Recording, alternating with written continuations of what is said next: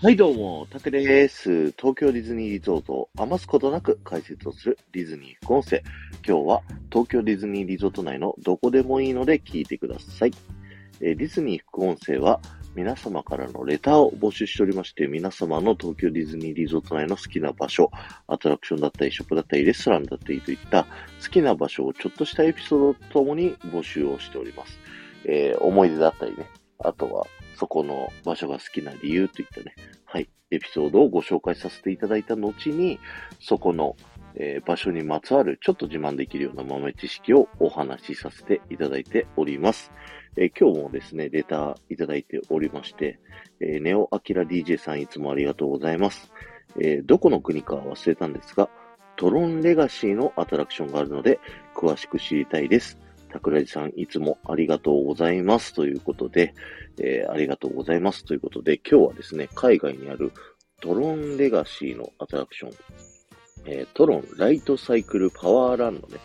えーお話をしたいなと思っております。このアトラクションはですね、えー上海ディズニーランド、えーオープンした2016年6月16日にですね、え初めてできた、えアトラクションになっておりまして、先ほども言いました映画トロンレガシーというね、はい、映画がモチーフになっております。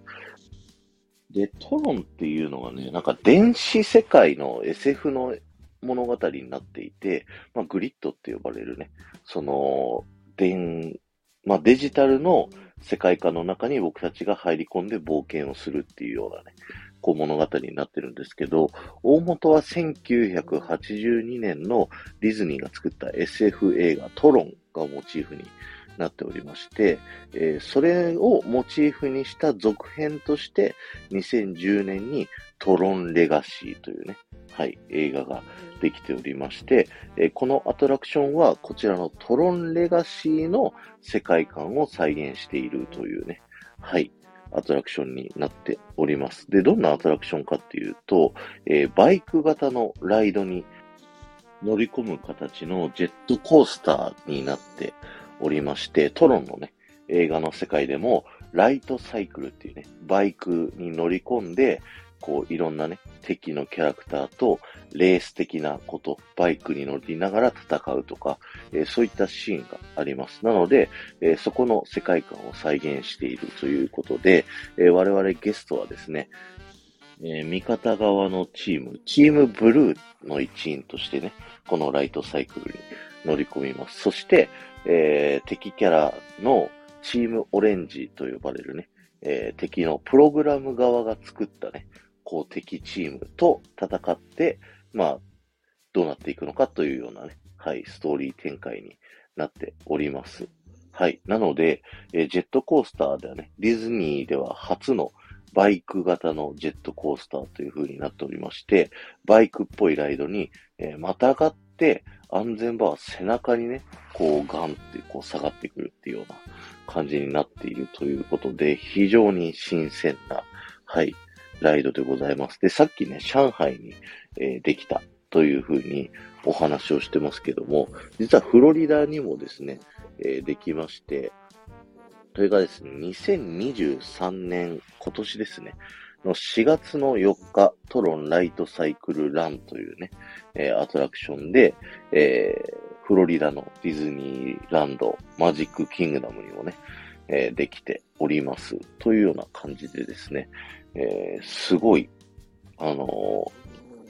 いいアトラクション、人気のアトラクションだということで、えー上海だけじゃなくてフロリダにもね、できたと。で、フロリダはね、スペースマウンテンの横にこうできてるっていうので、二つのでかいジェットコースターが横に並んでるっていうのがね、またすごい圧巻だなというようなアトラクションなんですけどね。あのーバイクに乗ってカウントダウンをね、まず3、2、1って言ったらもう急発進をして、で、こう野外のね、えコースター部分にこう飛び出してって、で、ぐるーんとね、大きく旋回をした後にまた建物の中に入っていって、で、チームオレンジと戦うっていうような展開になってるんですけども、もう、こう最高速度97キロということで、えディズニーの中でね、ジェットコースターの中では、え最高スピードという風に、えなっております。という感じのね、ジェットコースターなので、すごいね、楽しそうですよね。僕まだ乗ったことないんですよ。こんだけ喋っときながらね。ぜひね、上海ディズニーランド並びにフロリダのディズニーワールド行った時にですね、このトロンライトサイクルパワーラン、えトロンライトサイクルラン、えー、乗ってみてください。ということで、今日は終わりです。ありがとうございました。この放送が面白いと思った方は、ぜひ、ポッドキャストで聞いている方は、ぜひチャンネルの登録、よろしくお願いします。えー、そして、えー、スタンド FM で聞いている方はですね、登録に加えて、いいねボタンやコメント押すことができますので、ぜひそちらの方もね、えー、よろしくお願いします。で、えー、ここまで聞いてくださった方はですね、僕はキーワードお伝えしますので、えー、ぜひね、えー、キーワードだけでも結構ですので、コメント欄に残していっていただけると嬉しいなと思いますので、よろしくお願いします。えー、今日のキーワードは、トロン乗りたいでお願いします。で、実はこれ、あの、さっきも言いましたけど、映画がね、モチーフになっておりましてですね、えー、トロンの映画とトロンレガシーと2つあるんですけども、実はね、僕、どっちも見たことが、最後まで見たことがなくて、1個目、トロンレガシーがあるからっていうことで、1作目のトロンをディズニープラスで見ようと思ったところですね、えー、途中で寝ちゃってですね、最後まで見れなくて、で、トロンレガシーの方は結局見てないっていうね、はい、そんな感じになっちゃってます。はい。